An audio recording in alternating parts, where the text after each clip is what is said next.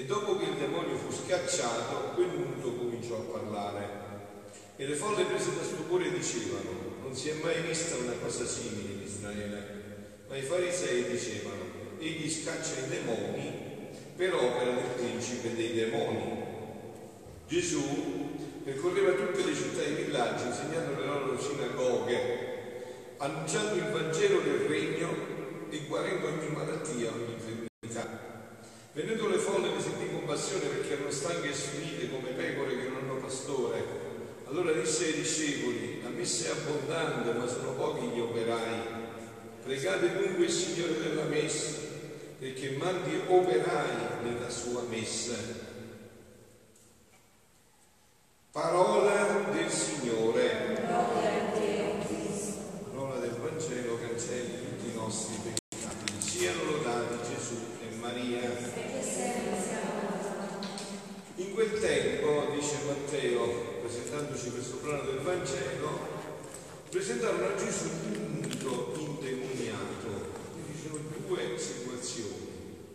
È muto, non può parlare, però Matteo dà una, profondità, una interpretazione più profonda, indemoniato, cioè quindi qualcuno in cui il demonio ha preso possesso e quindi addirittura non parla. Tanto è vero che Gesù scaccia il demonio e come effetto che cosa c'è? Dopo che il demonio fu scacciato, quel muto cominciò a parlare. Quindi quest'essere muto non dipendeva da un fatto fisico, ma dal fatto che il demonio bloccava la parola. Quindi Gesù non si limita agli effetti, va alla causa. Non vede in superficie, vede in profondità. E anche il demonio, che un essere spirituale, pervertito ma sempre spirituale, vede oltre quello che noi possiamo vedere. Infatti che cosa succede? Che l'indemoniato che diciamo a prima vista potrebbe sembrare quello che stava peggio di tutti, invece di prendere la parola è sicuramente per lodare e benedire Dio. Mentre i farisei, che avevano la parola, ma c'era un altro tipo di demonio, no? che fanno? Dice, egli, da Gesù, scaccia i demoni per mezzo del principe dei demoni. Quindi vedono un'opera buona con malizia del male. Allora, quante volte vi ho detto che c'è poco da aver paura del demonio che urla, quello che urla è già scoperto, ma il timore è il demonio che fa i fatti, cioè il demonio che tiene le anime in peccato mortale, che non li fa avvicinare a Dio, che li rende muti, questo è il demonio che fa paura.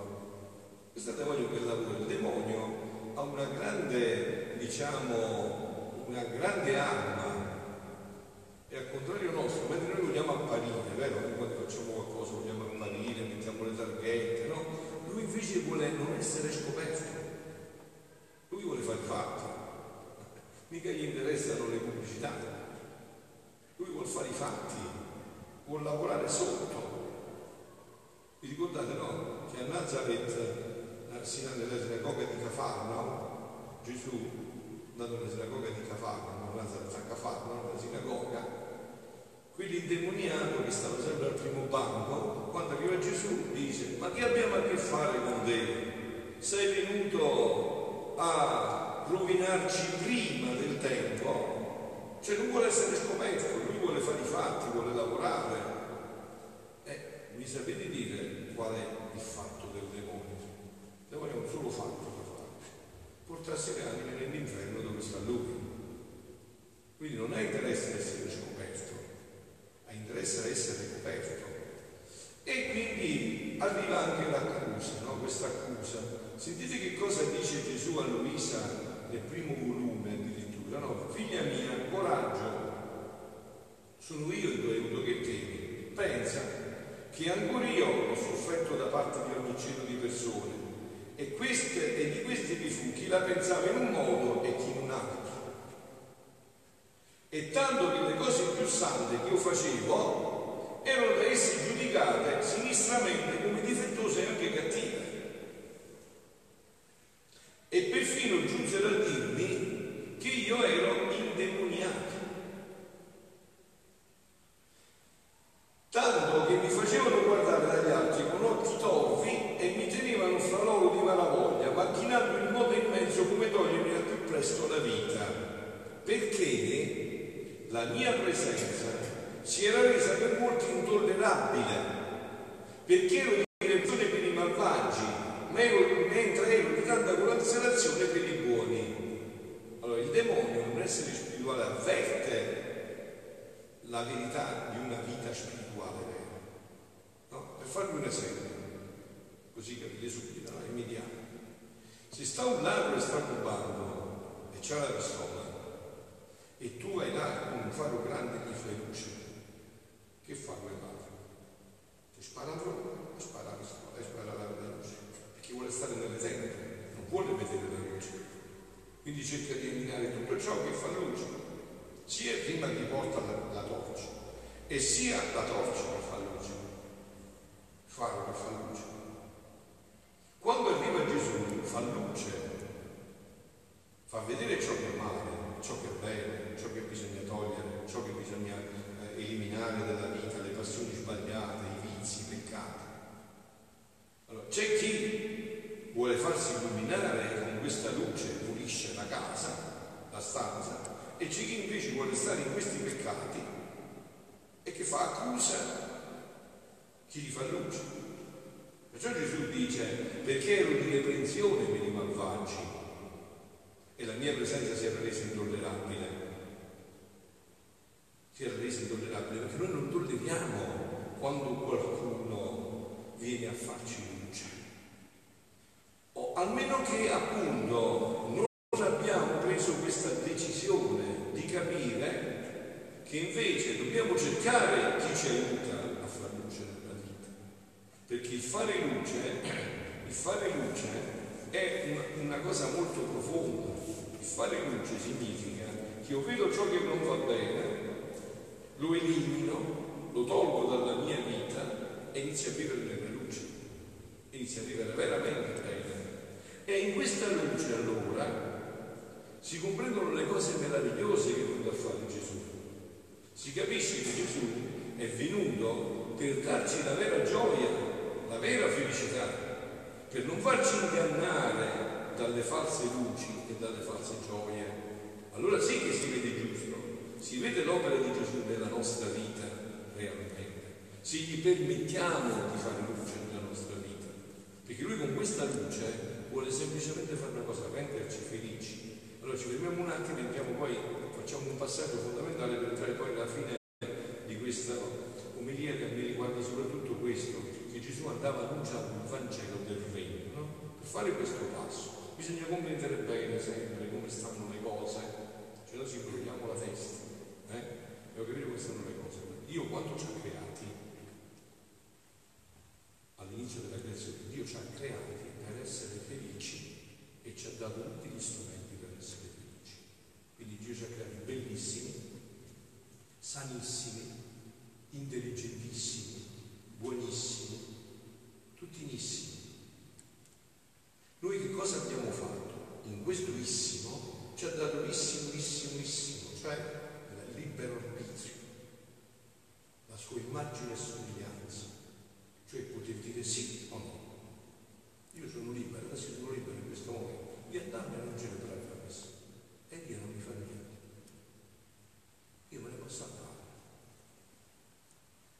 Se io ho scelto, è un mio dovere, dovrei farlo con tutto l'amore, ma io posso andare. Sono libero, è vero, sono libero. Non può fare niente Dio, eh, state certi. Perché mi ha dato la libertà. Questa libertà l'uomo l'ha usata proprio così, per sputare in faccia a Dio, che gli aveva dato la libertà. Questa libertà usata così, in questo mondo, ci ha attirato nel male. Ma perché noi siamo esseri che non possono vivere di per sé, abbiamo bisogno di un appoggio necessariamente come creazione, non appoggiandoci a Dio, a chi ci siamo appoggiati?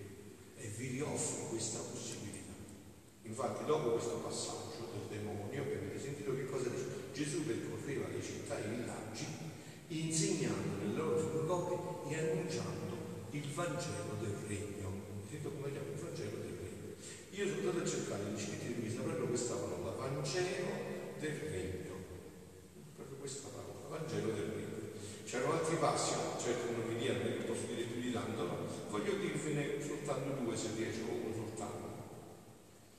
Dice Luisa, stavo pensando tra me, ma sarà proprio vero che verrà il Vangelo del Regno, il Regno della volontà di Dio sulla terra?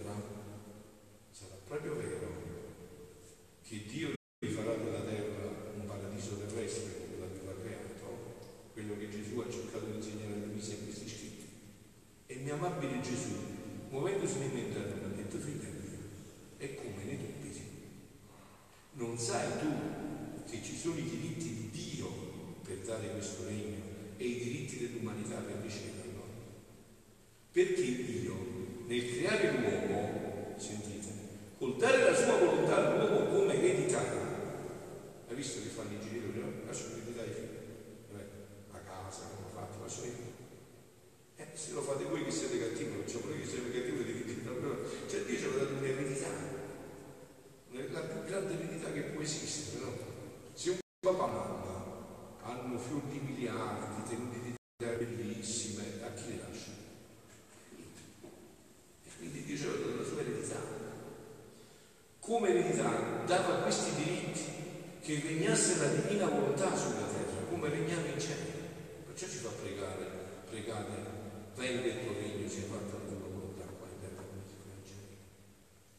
Fu incominciato come regnava in cielo, tanto vero che la vita del primo uomo, Adamo, fu incominciata nel paradiso terrestre, nel figlietto, con il quale, con l'aver fatto i suoi primi atti in esso, metteva i suoi pegni, i suoi lavori nell'eredità eterna, divina, tanto che tuttora esistono questi pegni ed atti della mia volontà, sono incancellabili. E se uscì l'uomo da dentro di esso, i suoi atti restarono e questo costituisce un diritto dell'umanità di rientrare di nuovo nel regno perduto. Questo andava annunciando Gesù. Questo annuncia stasera a me e a voi Gesù. Questo annuncia. Guardate, diceva stamattina in un brano che ascoltavo, no? Gesù ha detto io ho fatto un gioco d'azzardo, voi deve giocare a carte le partite. Si fa la prima, poi si fa la seconda, poi si fa la bella, no? quella che decide tutto. Gesù aveva fatto un gioco bellissimo, ha creato l'uomo in questa meraviglia ma l'uomo unito al diavolo gli ha fatto perdere la prima partita. Allora Gesù ha fatto la seconda, perché è un gioco divino, e l'ha vinta, perché l'ha puntata tutto sulla sua mamma. No? Adesso siamo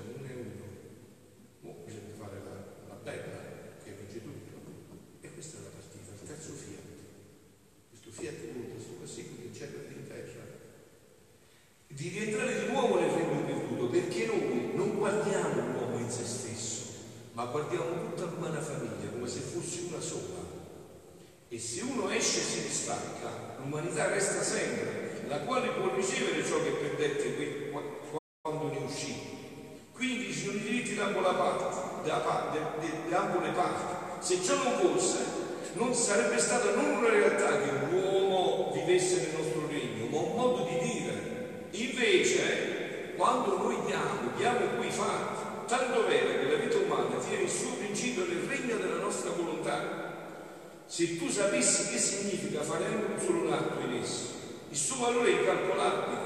E poi ci sono gli atti della mia umanità, quelli della regina del cielo, fatti tutti nel regno del nostro regno divino. Fatto tutti perché come capi dell'umana famiglia riconferma il diritto della creatura di rientrare nel regno nostro. Quindi Gesù questo adesso sta insegnando, aveva iniziato allora, lo continua adesso. Vi vuole che noi ci riappropriamo di questo regno, che riprendiamo di nuovo in mano questa vita. Ma come si fa, figlioli? Come si fa se questa vita cristiana è vissuta così in maniera superficiale? Come si fa se noi non comprendiamo che bellezza è essere nati cattolici, cristiani? Se non viviamo la gioia di tutto questo? Se non crediamo veramente che questo regno frema tutte le porte perché rientri di nuovo nell'umanità? Ora, sentite, dice in un altro brano, ciò che io manifesto con la mia volontà divina che tu scrivi si può chiamare il Vangelo del regno della volontà divina. Nulla si oppone né alle sacre scritture né al Vangelo che annunzia stando sulla terra. Anzi, si può chiamare il sostegno dell'uno e dell'altro. E perciò permetto e chiamo i sacerdoti che vengano, che leggano il Vangelo tutto di cielo del regno del mio fiat. Questo Vangelo, Vangelo, tante volte, è una bella notizia. Guardate che noi abbiamo, noi come Chiesa, abbiamo un solo scopo, portare al mondo la bella notizia dire che il tumore, il cancro, la morte, la tristezza non è l'ultima parola, è la penultima. Non è questa l'ultima parola, è la penultima che abbiamo fatto noi, col nostro peccato, con la nostra ribellione a Dio, ma Dio non si è fermato a questo. Dio rivuole l'uomo bello, splendido, come l'aveva creato, non solo di là, già di qua, già di qua, che leggono il Vangelo tutto di cielo del regno del mio fiat divino, per dire come disse agli apostoli, predicatelo per tutto il mondo, perché io me ne servo delle mie opere, del sacerdozio, come il sacerdozio, prima della mia venuta per preparare il popolo, il sacerdozio della mia chiesa per confermare la mia venuta e tutto ciò che io feci e dissi, così avrò il sacerdozio del regno della mia volontà. Cosa, come mai, che cosa sosteneva nella loro fede gli ebrei che erano passati tutti i colori, deportati, messi in esilio, eh, con tante traversie, tanti dolori? Cosa ne sosteneva? Una speranza. Aveva una speranza. Qual era la speranza? Che doveva venire il Messia il Salvatore, che li avrebbe salvati. Che cosa sosterrà la nostra preghiera anche in queste tempeste del mondo? La certezza che questo regno, fiat voluntas tua sicut si deve realizzare. Questa speranza dobbiamo alimentare, le altre tutte false speranze, il resto tutte bugie, tutte false speranze. Non possono dare la speranza, la speranza la può dare solo Dio con la sua parola. E Dio ci ha assicurato, perciò ci ha insegnato a pregare. Pregate che venga il regno e che finalmente sulla terra si faccia la volontà, sulla terra come si fa in cielo. E vi ho detto anche altre volte, lo faccio fare anche stasera questo esercizio, ma mi sapete dire adesso quando noi preghiamo venga il tuo regno si faccia la in terra come si fa in cielo? In cielo adesso che fanno i beati? Piangono i beati in cielo, hanno tristezza in i beati. C'è più il tumore in cielo, si muore più in cielo. C'è più tristezza in cielo, c'è angoscia più nel cielo. E allora questo vuole Dio, che la terra si trasformi in cielo, che noi conosciamo questo dono, che lo impetiamo, che comprendiamo, che non possiamo fare nulla senza di lui. Il miglior tempo utilizzato qual è? È chiedere questo. Il tempo della preghiera chiedere Signore quando viene questo? E quando lo anticipi, lo affretti nell'umanità? Quando fai che questo regno ritorni? Predicatelo per tutto il mondo, perché io me ne servo del sacerdozio, il sacerdozio della mia chiesa per confermare la mia venuta e tutto ciò che io feci. Ecco a che serviranno le tante cose che ti ho manifestato, le tante verità sorprendenti, le promesse dei tanti beni che devo dare ai figli del fiat voluntas sua.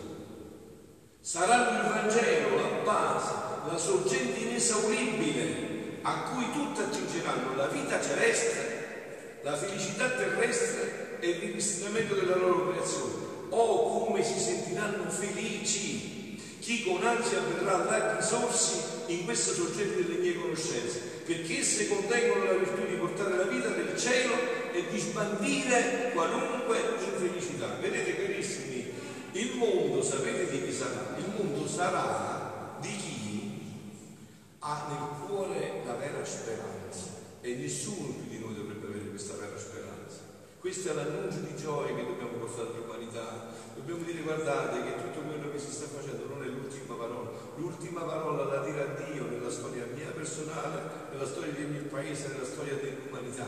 Ma per fare questo dobbiamo uscire da questa grande crisi. Che crisi stiamo vivendo oggi? Una crisi economica? Ma quale crisi economica? Sapete come si chiama questa crisi? Fede. La crisi di fede, questo è il grande danno che abbiamo fatto nelle nostre case, nei nostri paesi, non si prega più. Siamo ai computer, alla televisione, siamo ai telefonini, siamo tutti presi da altre situazioni, non si prega più. Non c'è più rosario nelle case, non c'è più un cammino di fede. Allora adesso che cosa incontriamo? Noi cosa incontriamo? Una massa di disperati, senza speranza, come si dice, disperati. Ma scusate, ma che senso ha una vita che finisce. Ma che senso ha? Una vita in cui sembrerebbe che il male debba dire l'ultima parola. Non è così, non è così. Non si tratta solo dell'aldilà, certo che c'è tutto l'aldilà, ma si tratta anche di qua. Si tratta che qui Gesù vuole che noi annunciamo il Vangelo del Regno, questa bella notizia che diciamo che l'ultima parola sarà che questa volontà si deve realizzare sulla terra se noi questo lo facciamo passare nel cuore dei figli nostri, eh, anziché mettergli le scarpe che luccicano e le cose filmate che servono a poco a niente, invece gli mettiamo questa speranza nel cuore, e allora vedrete che anche i momenti di tristezza bui saranno illuminati da questa luce infinita e anche noi canteremo tante belle che mi aspetto, che ogni pena mi è diletto, siano lodati Gesù e Maria.